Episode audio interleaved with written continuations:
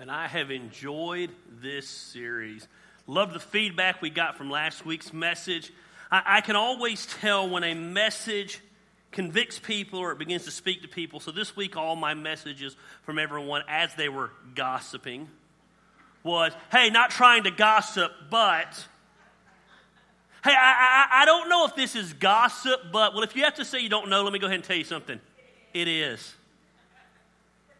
It is. I've enjoyed the series. Zip it. Talking about what comes out of our mouth. It's always funny. There's times that I feel like, man, I'm doing this teaching series for me. I need to hear it, so I'm going to teach it. There's other times that I do teaching series and I say, man, I'm really good in that area, but I feel like our congregation, the church, our community needs to hear it. This was one of those series. I felt like our church needed to hear it. Yet as I've taught it, I've realized I needed to hear it. I've never been in a position as I have recently where I've just had to remind myself zip it. I don't have to respond to everything that I see. I don't have to respond to the actions of everyone else. There's things that I have wanted to respond to over and over and over, especially what I consider to be such hypocrisy in our society today. When I hear people give the reasons they can't come to church yet, they're out everywhere else in every restaurant and every concert and every venue and everywhere, but, but, they can't come to, oh, did I say that? I feel like I should respond. But I don't, because I've been listening to what I've been preaching and talking about just zipping it up and that your opinion doesn't always need to be shared. And over the last couple of weeks, we've talked about complaining. We talked last week about gossip. And today I want to talk about the subject of criticism. I've talked about criticism many times in this church, but I have always talked about criticism in the context of how do we respond to criticism and never from the context of us being the one who is critical. I've now been preaching for 23 years or 24 years. I'm 44 years old. I preached my first sermon when I was 20 years old um, at a little church called Oak Grove Baptist Church. I think every town in the South has an Oak Grove Baptist Church. Oak Grove Baptist Church that I preached in was in Houston, Georgia little old country church, and I felt God had called me to preach. And the preacher said, You ought to come preach at our church. And the problem was, no one had ever talked to me about putting a sermon together.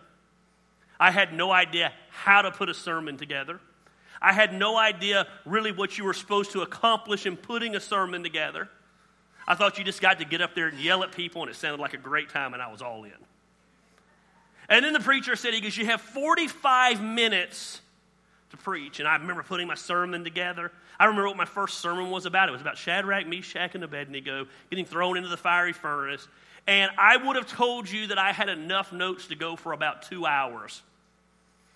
I got up in front of about 37 people, not one of them under the age of 60. No offense to anybody over 60. And I began to preach. And eight minutes later, I had preached every single solitary thing I knew in the Bible. I was done.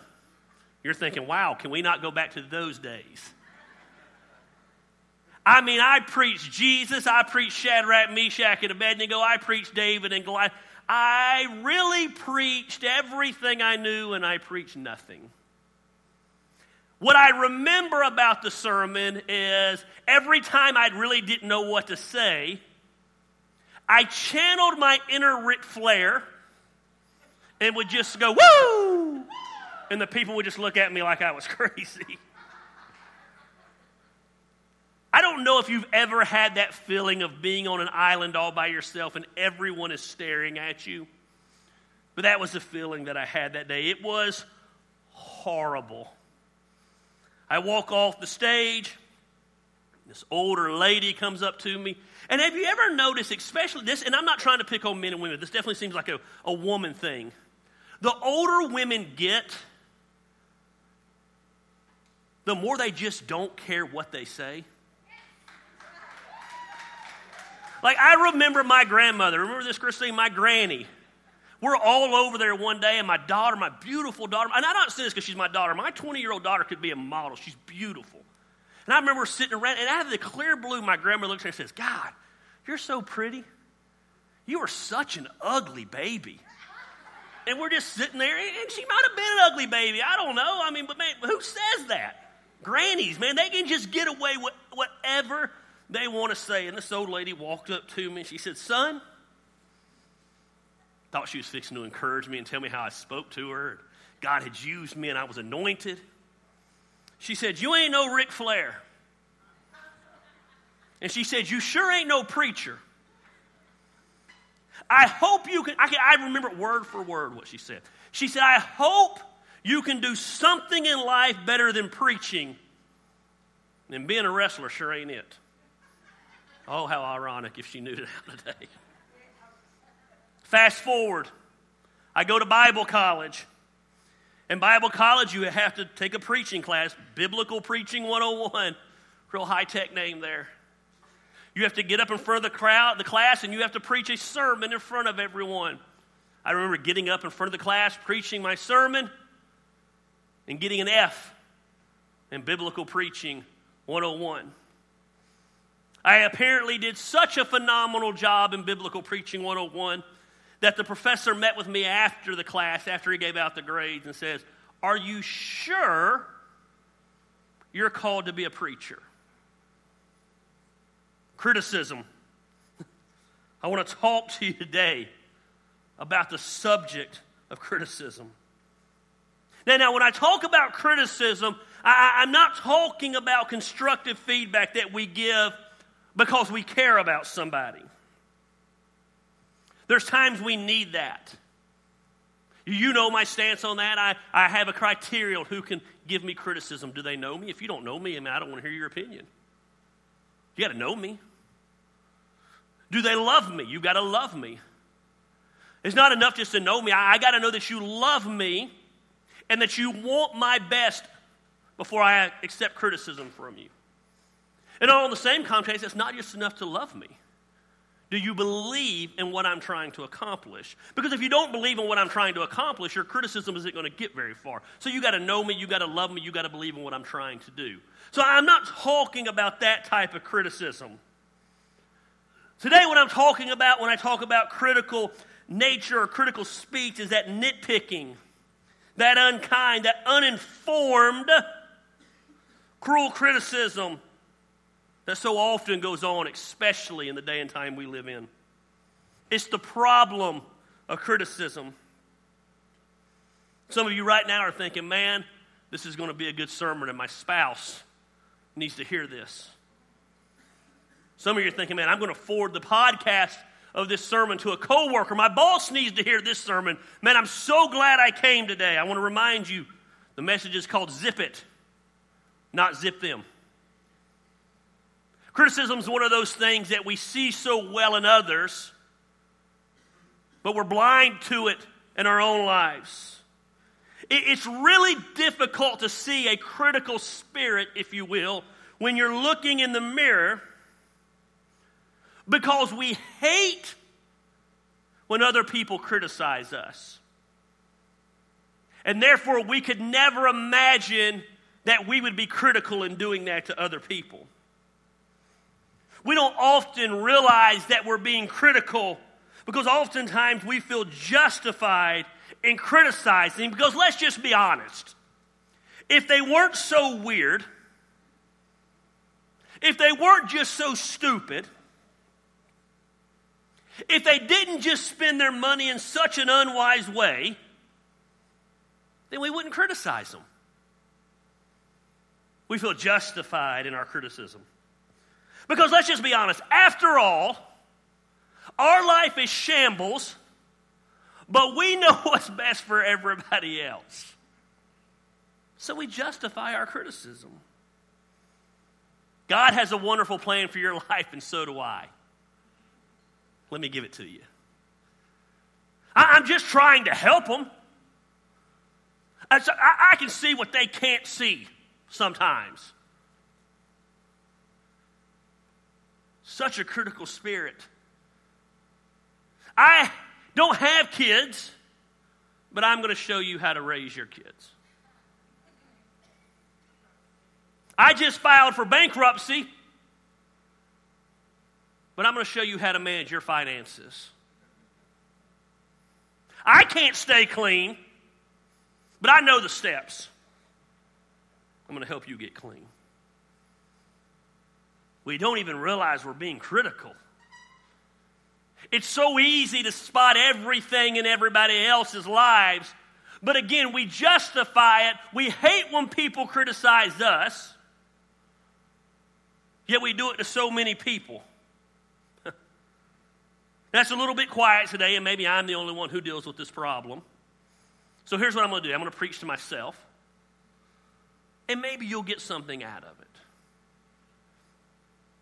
Some of you aren't going to get anything out of it because you can't stand criticism. And you're going to think I'm being critical today to you about criticism. So it'll be quiet because you don't have those issues. Or maybe it's quiet because it just hits too close to home. I want to show you a very popular verse. Matter of fact, probably one of the most popular verses in all the Bible. Even if you didn't grow up in church, even if you're not a churchgoer, even if you don't believe there is a God, chances are you've heard this verse. The problem is, so many people preach this verse and they don't go to the very next verse because this verse is so powerful. You can do entire series on this verse that we never make it to the next verse. Here's what Galatians says it says, For the entire law is fulfilled in keeping this one command. That's a powerful verse. When God says, If you want to follow me, here's the one thing you need to do, boom, you can do a whole series on that. I could preach on this for a year. Matter of fact, next month I am. I figure as we go into the right before the election, we should probably preach on love. I know none of us struggle with that here at Action Church because we're so perfect, but maybe those watching online will need it. For the entire law is fulfilled in keeping this one command love your neighbor as yourself. Our next series is going to be called Shut Up and Love. For the entire law is fulfilled in keeping this one command love your neighbor as yourself. How many of you have heard that verse? Love your neighbor as yourself. You've heard that principle. But very few of us have read the next verse. If you bite and devour each other, watch out, or you will be destroyed by each other. He's saying you need to love each other. He's saying, but if you don't, you go after attacking, you go after being critical, you go after devouring, you go after being negative. What you will end up doing is you literally end up destroying each other. There's power in that verse. Leave that up. I don't know if it's Joe or Xander back there. Leave that up for a minute. The whole law can be summed up in one thing love your neighbor. Then he comes back in the next verse and says, and here's the consequences if you don't love. For every action, there's a what? Reaction. For every action, there's a consequence. If you don't love, you will bite and devour each other. Watch out, or you'll be destroyed by each other. We know the love part, but we don't know the consequences of not loving. If you're always cutting into people, you're destroying those people. If your words are constantly critical, you're destroying those people. You're always cutting into those people. If you're one of those people who's just always harsh with your words, not only are you destroying them, you're destroying yourself because you're killing the relationship with them, and we were made for relationships. Man.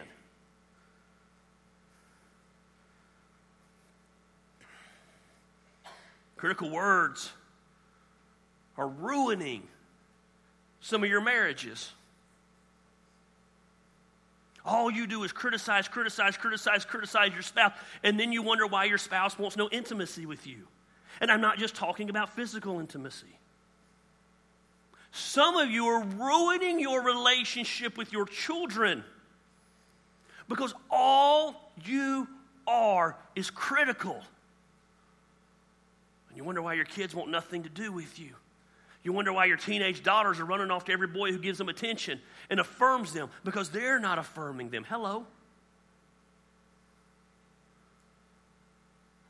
Some of you are ruining your opportunity to tell others about Jesus because you've turned people off so much with your critical spirit that people are like, if that's what Jesus is about, I want nothing to do with it.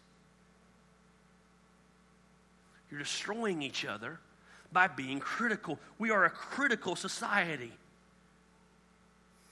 Well, the Bible says in Proverbs 12 18, the words of the reckless pierce like swords. Ah, but the tongue of the wise brings healing. The words of the reckless pierce like swords, but the tongue of the wise brings healing. The words of the reckless pierce like swords. The first part of that verse is kind of like that grandmother I was telling you about. You know how Granny just has that ability to say something to you and she's trying to do it in her sweet way, but it just pierces. Like, how about this? You see Granny and you ain't seen her in a while. Hey, honey, is your phone broke? No, ma'am, it's not. Oh, I wouldn't know because you don't call me anymore. Oh, oh, I, oh, I was like, oh, that hurt. It does work both ways. But the Bible says every man must give an account for himself. I'm responsible for my actions, not Granny's actions. Words of the reckless pierce like swords. Those people who just, just make those cutting remarks. How about when that friend sends you that picture of you and them from two years ago because they've gained a bunch of weight? And they're like, Remember when we used to be so skinny? And you're thinking, B word. I go to the gym every day just cutting remarks. You know what I mean? Remember, remember when you used to do so and so? Just cutting remarks. That's the words of the reckless pierce like a sword. They just kind of cut you. You know? But the words of the wise, they bring healing. There's power in the tongue. There's power in the words that come out of our mouth. We can literally tear somebody down with our words, and we can literally build somebody up with our words. And did you know you can build somebody up with even words of criticism? It's not always a negative connotation. The problem is we don't know how to criticize biblically. We tear down instead of building up. Look what the Bible says in Ephesians 4:29. Do not let any unwholesome talk come out of your mouths. Any. Someone asked me, Do you think everybody sins? Yeah. It says any. I'm not a Bible scholar. I don't play one on television. But that word any, guess what it means? Any. Do not, I've had unwholesome things come out of my mouth today. First post I see on Facebook today. I'm like, oh man, shouldn't have said that. Maybe they're still asleep. Let me delete it. They weren't asleep. They saw it. Do not let any unwholesome talk come out of your mouth, but only what is helpful for building others up according to their needs. Sometimes they need things that are they're doing wrong, you to tell them that where they can improve. That's okay that it may benefit those who listen. That's the problem. If we're to be honest, we don't criticize to benefit those who listen. We criticize to make ourselves feel superior. Hello. We criticize to make it sound like we have our stuff together. Many times we criticize the area that we struggle in the most because it makes us feel better to know, man, other people are struggling too. I must not be that crazy. We try to justify our struggles. Do not let any unwholesome talk come out of your mouths, but only what is helpful for building others up according, according to their needs that may benefit those who listen. What God's saying here, He's saying, don't let unhelpful, unwholesome, impure words come out of your mouth. I'm going to give you an example. He's here today. I love my father in law. He irritated the hell out of me about three months ago at an event I did. I'm in the middle of an event. He didn't like the music at the event. So after he tells me about the 17th time that day, he doesn't like the music, I look and say, What am I supposed to do about it? Nothing I can do about it. There was nothing helpful for what he was saying that day. So guess what he did the next day? He realized it. He called me and said, No, music wasn't that bad yesterday. That's his way of apologizing. That's why I love him. Just maybe next time. Guess what? He was offering help. Guess what? He was right. The music was horrible. Horrible. But in that moment, there wasn't much I could do about it. But he's also right the next day when he came along and gave me words that said, hey, maybe next time, bam, bam. He's put on a lot of events in his life that have drawn lots of good crowds. It was beneficial. Sometimes you got to learn to read the room, know when to say the right things. He said nothing different the second day than he did the first day, except the second day I was willing to receive it because I wasn't in the middle of it at that moment. You see what I'm saying? You got to know when to give those things. You got to know when to build up, when to say what needs to be said. Words have power. Sometimes we come along and we make cutting remarks. Bible says, but the words of the wise bring healing. Guess what? When I preached my first sermon and I walked off the stage, can I tell you what I knew? That I sucked. I didn't need anybody to tell me that it was bad. I am not stupid. I saw the looks on the people's faces. I knew what I wanted to accomplish, and I know that I did not accomplish it. I walked off the stage, everybody left. I'm sitting there with my pastor, and he looks at me, talking about the, the, the powerful words bring healing, uplifting words. Bring, he said, Well, you want to hear some good news? I said, Yes, sir. He said, It can only go up from here. I said, Yeah, yes, sir. He said, Can I let you in a little secret? I said, Yes, sir. He goes, First sermon I preached, I was in a nursing home. He goes, I only made it three minutes, and you went a full eight. He said, Man, he said, you, you, you were so excited. You were talking so fast, no one could really understand. He goes, he goes But that's just passion. He goes, You're going to learn to harness that passion one day. And that passion is going to carry you a long way. And then he went back and he said, Remember when you said XYZ? I said, Yes, sir. He goes, Man, I've been preaching for 30 something years and I've never thought about that verse like what you said. He goes, That shows me you've been studying. And it shows me that you took this serious. He never once looked at me and said, Man, you did a great job. Man, you're a natural. Man, there's nothing you can improve on. Take over the church right now. But he uplifted me with his words. Instead of me leaving there dejected, by the old lady who told me I was no Ric Flair. I left there feeling good, knowing that I can improve some things, that I could get better at what I was doing. He affirmed what I already knew. But instead of me already knowing, man, I really dropped some balls today, he showed me in a creative, critical, critical way how to make those improvements. There's power in our words. He could have tore me down. He could, because guess what? He was an old Baptist preacher. He wasn't going to let us out after eight minutes. So he got there and preached for 45 after I was done. He didn't get up there and say, Man, I wasn't even prepared to preach, and I thought I was getting a night off, but I didn't because you stuck so bad. He didn't say, Hey, you, you made sister so and so angry, now I got to go deal with her. No, he uplifted. He got his points across but his words brought life to me instead of tearing me down. There's power in our words. You have no idea the power. Back that up. Yes, you do, because it's happened to you. We all know the power that can come from one word of encouragement. Even when you're a hard shell person like me, says, I don't need people. I'm always, I don't need people to tell me my events were good. I just do it. No, when people tell me they're good, and no matter how hard I want to be, man, they make you feel good. There's encouraging words that come along.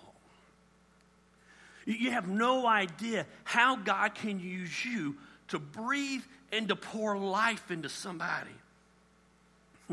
That lady in my life at that moment, I'm not saying she was in every moment, but in that moment, she was a life taker for me. My pastor in that moment was a life giver to me. The Bible says our words have the power of life and they have the power of death. And that's what it means. You can literally take the life out of someone, you can take the dejection out of someone, or you can pump life into them. It's not a matter of just blowing smoke up their butt. It's not a matter of lying to them. It's not a matter of not telling them they can improve on things. It's in the way that we go about doing it. I was just trying to help. But you didn't. You were an a hole. You were a jerk. You hit them up at the wrong time. I've got this new expression. I, it's, it's, an old expression, but someone said this to me a couple of months ago, and it just kind of, they said, Man, I would encourage you to learn to read the room. I said, What do you mean? They said, Everything you said was right. It wasn't the time, it wasn't the place. Read the room. Because it wasn't the time and wasn't place, everything you said that was the truth literally fell on deaf ears. And they'll never improve on it now. They said if you'd have waited till our Tuesday meeting when everybody had calmed down from what happened, people would have been more receptive to hear it. We need to learn to read the room. We're to keep each other accountable. We need to let each other know we're doing things right, and we need to let each other know we're doing things wrong. The only way we're going to get better is for someone to come along and tell us how we can improve. Someone who's been there, done that, got the t shirt to prove it. But it's all in how we go about it. See, there's two things you can be when it comes to feedback to people. The first is you can be a fault finder. You can be a fault finder. And, and, to be honest with you, this is what most people are. Because of our sin nature, we're all born sinners. Newsflash for you. Look to the person to your right and tell them they're a sinner. Now let the person to your left tell them they're a sinner. Uh-huh. Now, when you go home today and look in the mirror, tell yourself, I'm a sinner. A fault finder. Most of us, because of our sin nature, we tend to look at what's wrong before we look at what's right. I'll give you an example. I'm even that way when it comes to criticism for me. At our last show we had here, our wrestling show, we had a very famous wrestler show up and he was backstage the whole time. He watched the entire show from behind that curtain. So at the end of the night, I went to him. I said, Man, I'd love any feedback. I said, But I don't want to waste your time. I don't want to hear any positive feedback. I want you to tell me everything that we can do to improve. Tell me everything we did wrong. He said, Well, I've been taking notes. I said, Man, I appreciate that. He said, But I'm not going to just tell you what you've been doing wrong. I want you to hear everything you're doing right. And guess what? Even though I asked for it, just the negative, he immediately began to pour life into me with the positive. When he poured life into me with the positive, I found myself a whole lot less defensive with the negative. I didn't agree with all the negative. There were some situations he was negative on, but he didn't know the context of everything. But I didn't feel the need to justify myself because he had poured the positive in. I just said, Yes, sir, and wrote him down. You can be a fault finder, and so many of us are fi- fault finders because, man, it's so easy to point everything. I've said this before. I don't know anything about construction.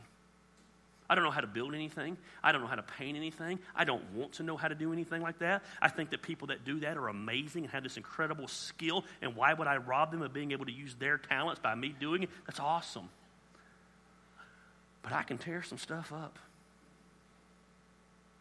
I couldn't build that wall back there, but I could take that wall down. Now, maybe not the proper way, but I can get it down. Give me a sledgehammer. Anybody can tear down. And so many become, become fault finders. Especially when we're around somebody all the time. We get to the point in our life where all we notice is the things that drive them crazy, drive us crazy about them. We don't like the way they walk. I dated a girl one time and she literally told me, I just don't like the way you chew. What? And she must have been right because Christine has made several comments before about how me and Luke chew. I must be a very annoying chewer. Christine must love me enough to overlook my chewing deficiency. But this girl wasn't willing to do that. We get to the point where it's just like, man, I don't even like the way you breathe. so we're at, we've had that conversation. It's that uncomfortable oh, laugh.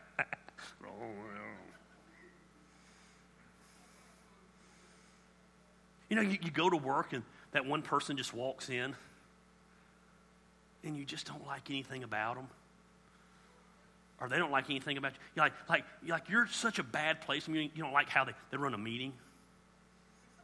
You don't like how they respond to a text.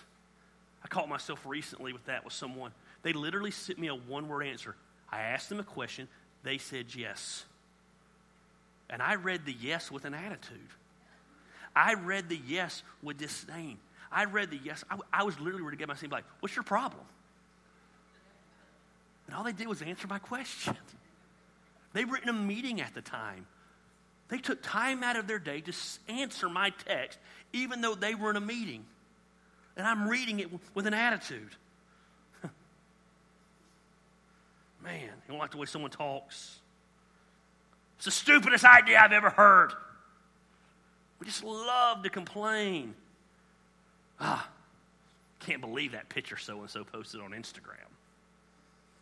Of course, she had to use that filter because if she had posted the real picture of herself, yeah, we're critical. We're fault finders. Man. She says she loves Jesus, but did you hear about blah, blah, blah?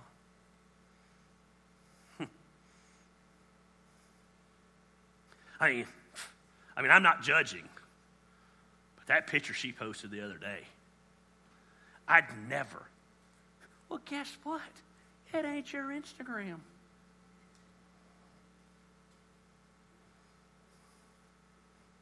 We love to be critical. I actually got caught up in this a couple of days ago. Somebody on my timeline, what do you call it? What, what's the person who delivers babies in people's homes? A stork? Not a stork. What is wrong with you people? A midwife. Midwife. I guess this lady was crazy and had a baby in her house. Anyway, so the midwife, I can't, I guess the midwife made a post or something about booking up for, I, I, don't know. I don't know what midwives do. I guess they book up for stuff.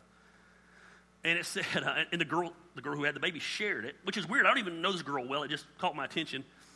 And it said, um, call us before W E R E. We're full instead of we are full. And so I responded, I said, well, before they deliver a baby, they need to learn proper grammar. Just being critical. I don't know this lady. On her business page, I said this. Why? Because in my mind, I was being funny. And I get furious when people post stuff on my business stuff. And the lady came back, the midwife lady, because it was under her business name, I can't remember. XYZ mid, I don't know, baby delivery, stork people, I don't know, whatever her Facebook page was. And she said, or we just don't care about our grammar. We spend all our time learning the best way to deliver babies. I was like, oh, yeah, that's good. That's good. Because I could probably write it in proper grammar, but I couldn't deliver the baby. You know what I mean? I was just being critical. Finding fault. Finding fault, first of all, on someone's page that I don't even really know just because I'm friends with them on Facebook, posting a business that I have no business even knowing anything about. I, listen, I, I, I don't want to see a baby come out. I don't know anything about it. Like I'm getting sick of my stomach right now. Oh. Just being critical, finding fault. Man. I mean, if they're going to raise their kids like that, they might as well go ahead and put them in prison right now. We're just fault finders, man. Mm. They need to get that action church sticker off their car the way they're driving. Literally had a voicemail one time. Hey, just want you to know someone, one of your church stickers flicked me off in traffic. Is that the kind of church you have? I want to be like, yeah. yeah. Was it my wife's car? Not just kidding. We're just fault finders. You know the problem with being a fault finder is they're a lot like the Pharisees. You know who the Pharisees were? The Pharisees were these religious people in the New Testament who had all these rules and regulations, and they looked down upon everyone who didn't follow every rule and regulation that they had. We're like the Pharisees. Actually, let's take it up another notch. You're not like the Pharisees. Fault finders are really like the devil. The Bible says this about the devil. The Bible says he's a deceiver, he's a devourer, he's the prince of darkness, he's the father of lies. But it also calls him the accuser of the brethren. The devil's out finding faults in all of us. He's finding faults in you, reminding you all the time, trying to get you to realize, man, because you did X, Y, and Z, you're not good enough for God. So here we are finding fault. We're acting like a Pharisee, or worse we're acting like the devil. And we're just fault finding. And there's so many reasons we find fault all the time. a lot of times it's just that we're full of pride. We think we know what's best. We think we know everything, though our life is shambles. We think we know what's best for everyone else. We, we find fault in everybody because, secondly, because we're just insecure. And therefore, we criticize others to make ourselves feel better about our insecurity. Many times we criticize and find fault simply because of this, and don't miss this.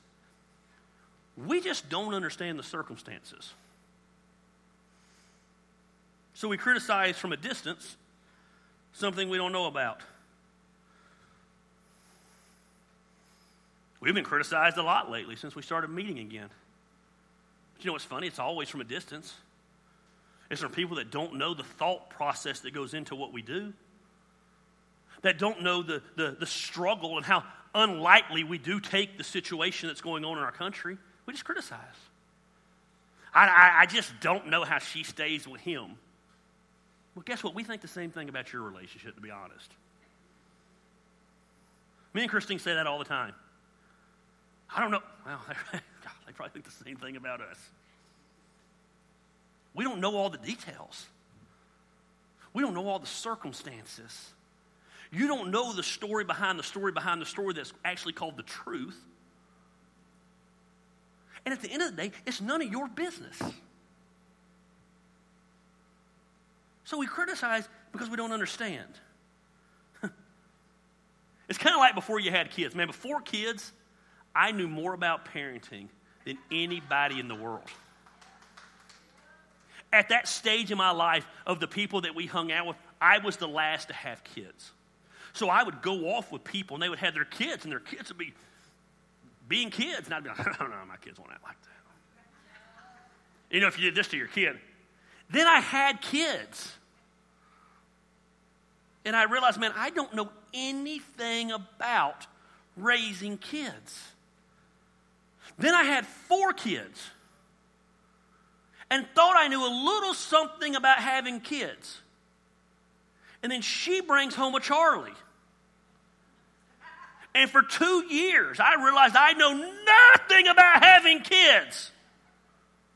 As that kid set up the corner office in our house and became the CEO and ran the ship. But when I didn't have kids, I knew everything. A lot of times we just don't understand. And let me ask you have you ever met a critical person? How many of you say, man, I know someone critical? So I know, I, I know a fault finder. Raise your hand. Don't be shy. Don't lie. Don't point to your spouse. Raise your hand. I know a, I know a critical person. Now, how many of you have ever seen that critical person and thought to yourself, man, I want to be just like them?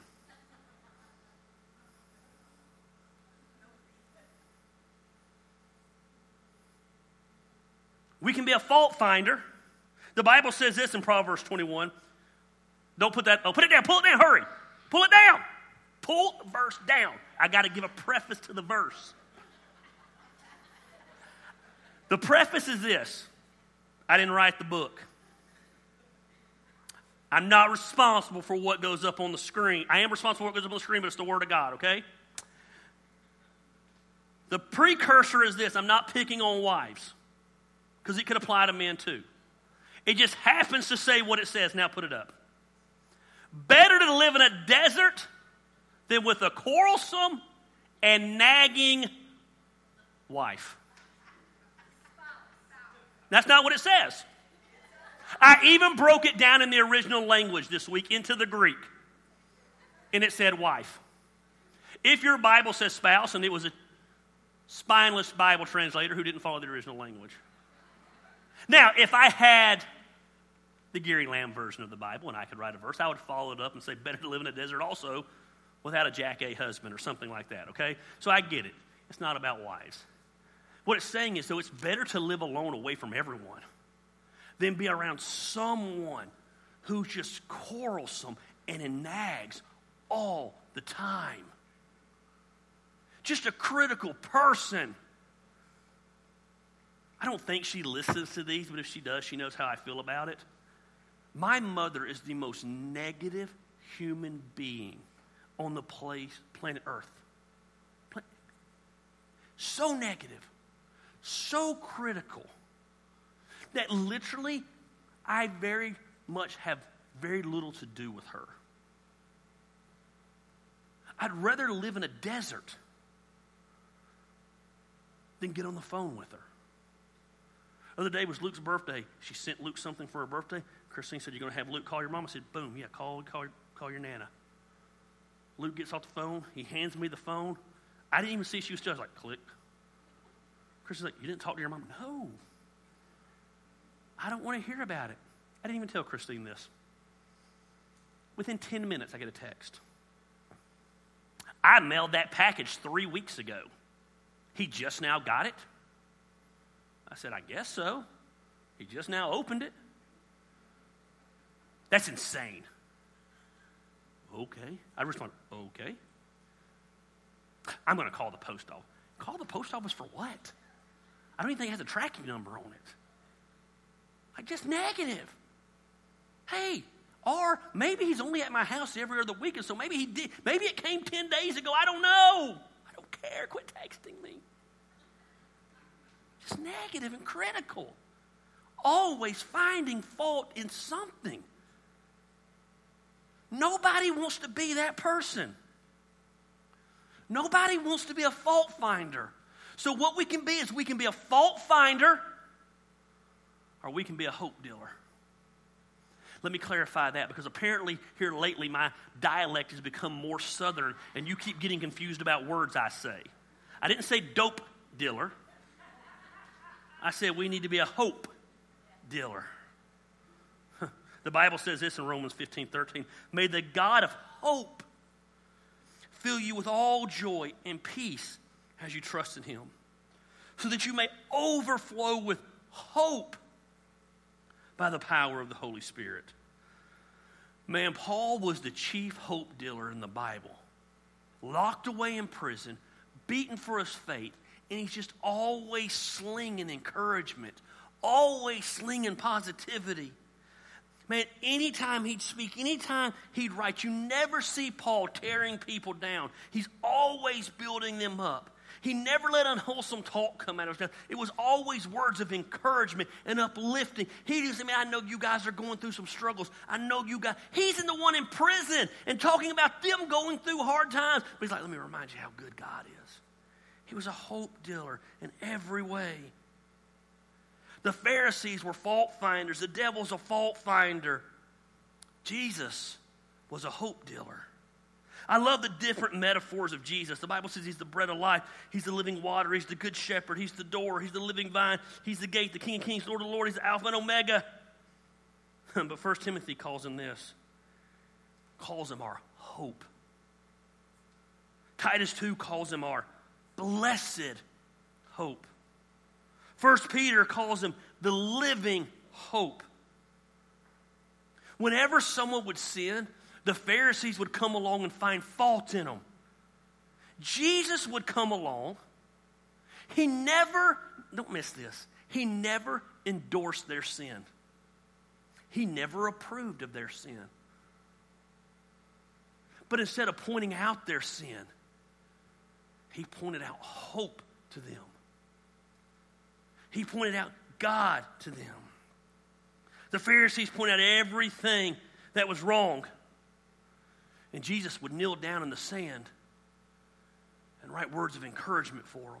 You know what I found out about when normally when I'm doing something wrong? I already know it. You coming along and pointing it out in a negative connotation does nothing but make me get defensive.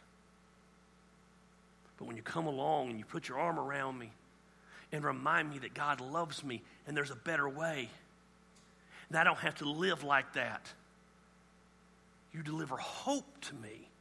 Because the problem with our sin is, is once we get into our sin, our sin consumes us and we feel like there's no what? No hope.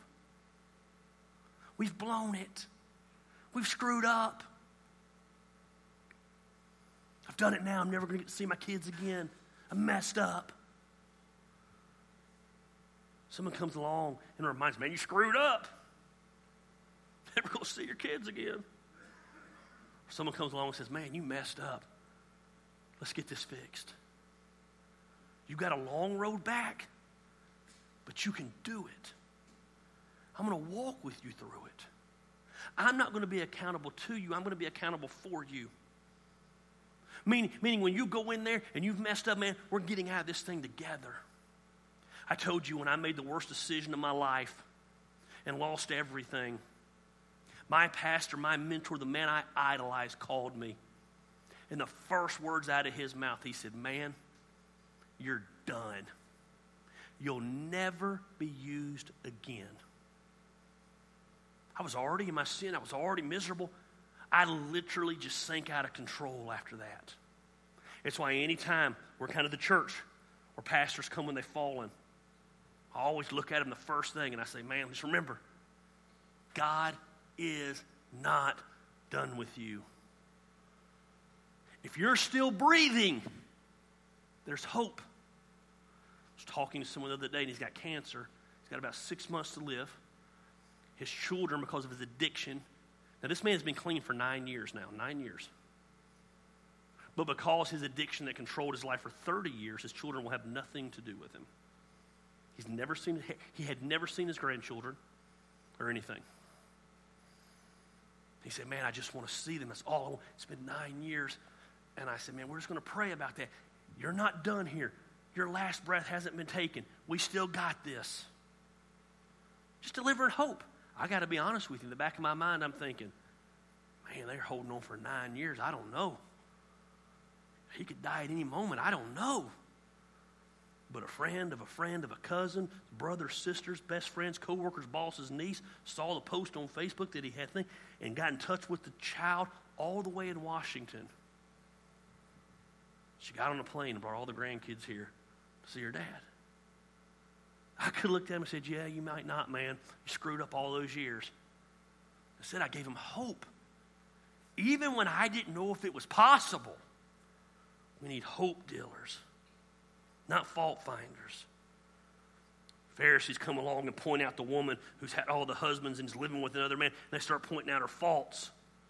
Jesus comes along and offers her hope, gets down and begins to write in the sand Theologians say a lot of times they believe that he was writing the Pharisees' sins down in the sand. He offered her hope. They all turned around and walked away. Jesus looked at her and said, Where, Where's your accusers? She said, They're not here. And he said, Well, I don't accuse you either. Go and sin no more. Jesus offered hope to people. You have no idea when you criticize your child what it does to their self esteem. You have no idea when all you do is ride your spouse. Now, I'm not saying you overlook, man, they're false. It's not what I'm saying. You need to be able to have a relationship where there's communication. But it goes back to how you go about doing it. You're destroying that intimacy. You have no idea how foolish you look when all you do is criticize, criticize, and criticize. People begin to avoid you. I've got this one person at my wrestling show. I go out of my way the entire show to avoid them. Because I know every month they're going to corner me and tell me everything they don't like about the show, yet they come every month. But they drain me. How horrible in my own building, in my own show, I got to go out of my way to avoid people. But that's what people begin to do when all you are is critical. And then here's the other problem when all you are is critical, when you have a valid concern, they ignore it because they're like, there you are being critical again. It's like the boy who cried wolf. You can be a fault finder, it's easy to find fault. Or you can be a hope dealer. You can begin to see the good in people the good in what's going on. You can communicate in such a way that they can improve and they can get better, but it uplifts them. Hmm. I'm passionate about this thing because I got to be honest with you. I am the king of critical, the king of it. I am the king of nitpicking. I used to chalk it up and explain it away as I'm just a perfectionist. That sign's an inch off. It's stupid. Who was, lazy? I used to rip apart and not even me. I just want to see people with the best. Boy, and Christine set that straight quick. And I have to work now at pointing out the positive. But I can still revert back to the fault finding. How many of you ever had a teenage girl? I wasn't really around. I was the every other weekend dad for my oldest girl. My 13 year old girl, man, I have her all the time. Teenage girls, man, whoo, whoo. Even good teenage girls. We have a good one. Whoa. Drama. Bad. And then, like, I don't like it's weird because I don't care about the boy so much. I do care about the boy, but I don't care about his stupid decisions. Cause I'm like, he's just a boy. He'll bounce back. But like the girl, like like like a little boy's mean and blah blah blah blah blah. And then you know, like he's my boyfriend. What do you mean he's your boyfriend? I thought like three weeks ago we hated this boy. Like I'm ready to kill him. Who's coming over to our house? No, he's not coming. She's not coming over to our house. We hate her. No. Uh-uh. Christine's like, you got to let them figure it out. No. Let the boy figure it out. Boys don't break, girls do. But I catch myself real easily. I can get into fault finding instead of hope dealing. Hey, Nancy, I know you've been gone since July. Don't we, we go this way behind the curtain discreetly. All right, I love you. She says I'm always mean to her. I ain't got to be mean to her since like July. I got like lots of making up to do. Man, I'm so glad they're back. Love them. Ain't God good? Hey, let's wrap this up. Let's wrap this up. Fault finding or hope dealing? Choice is yours. You're going to get a whole lot more flies with honey. Bees with honey? Bees with honey. Get a lot more flies with crap.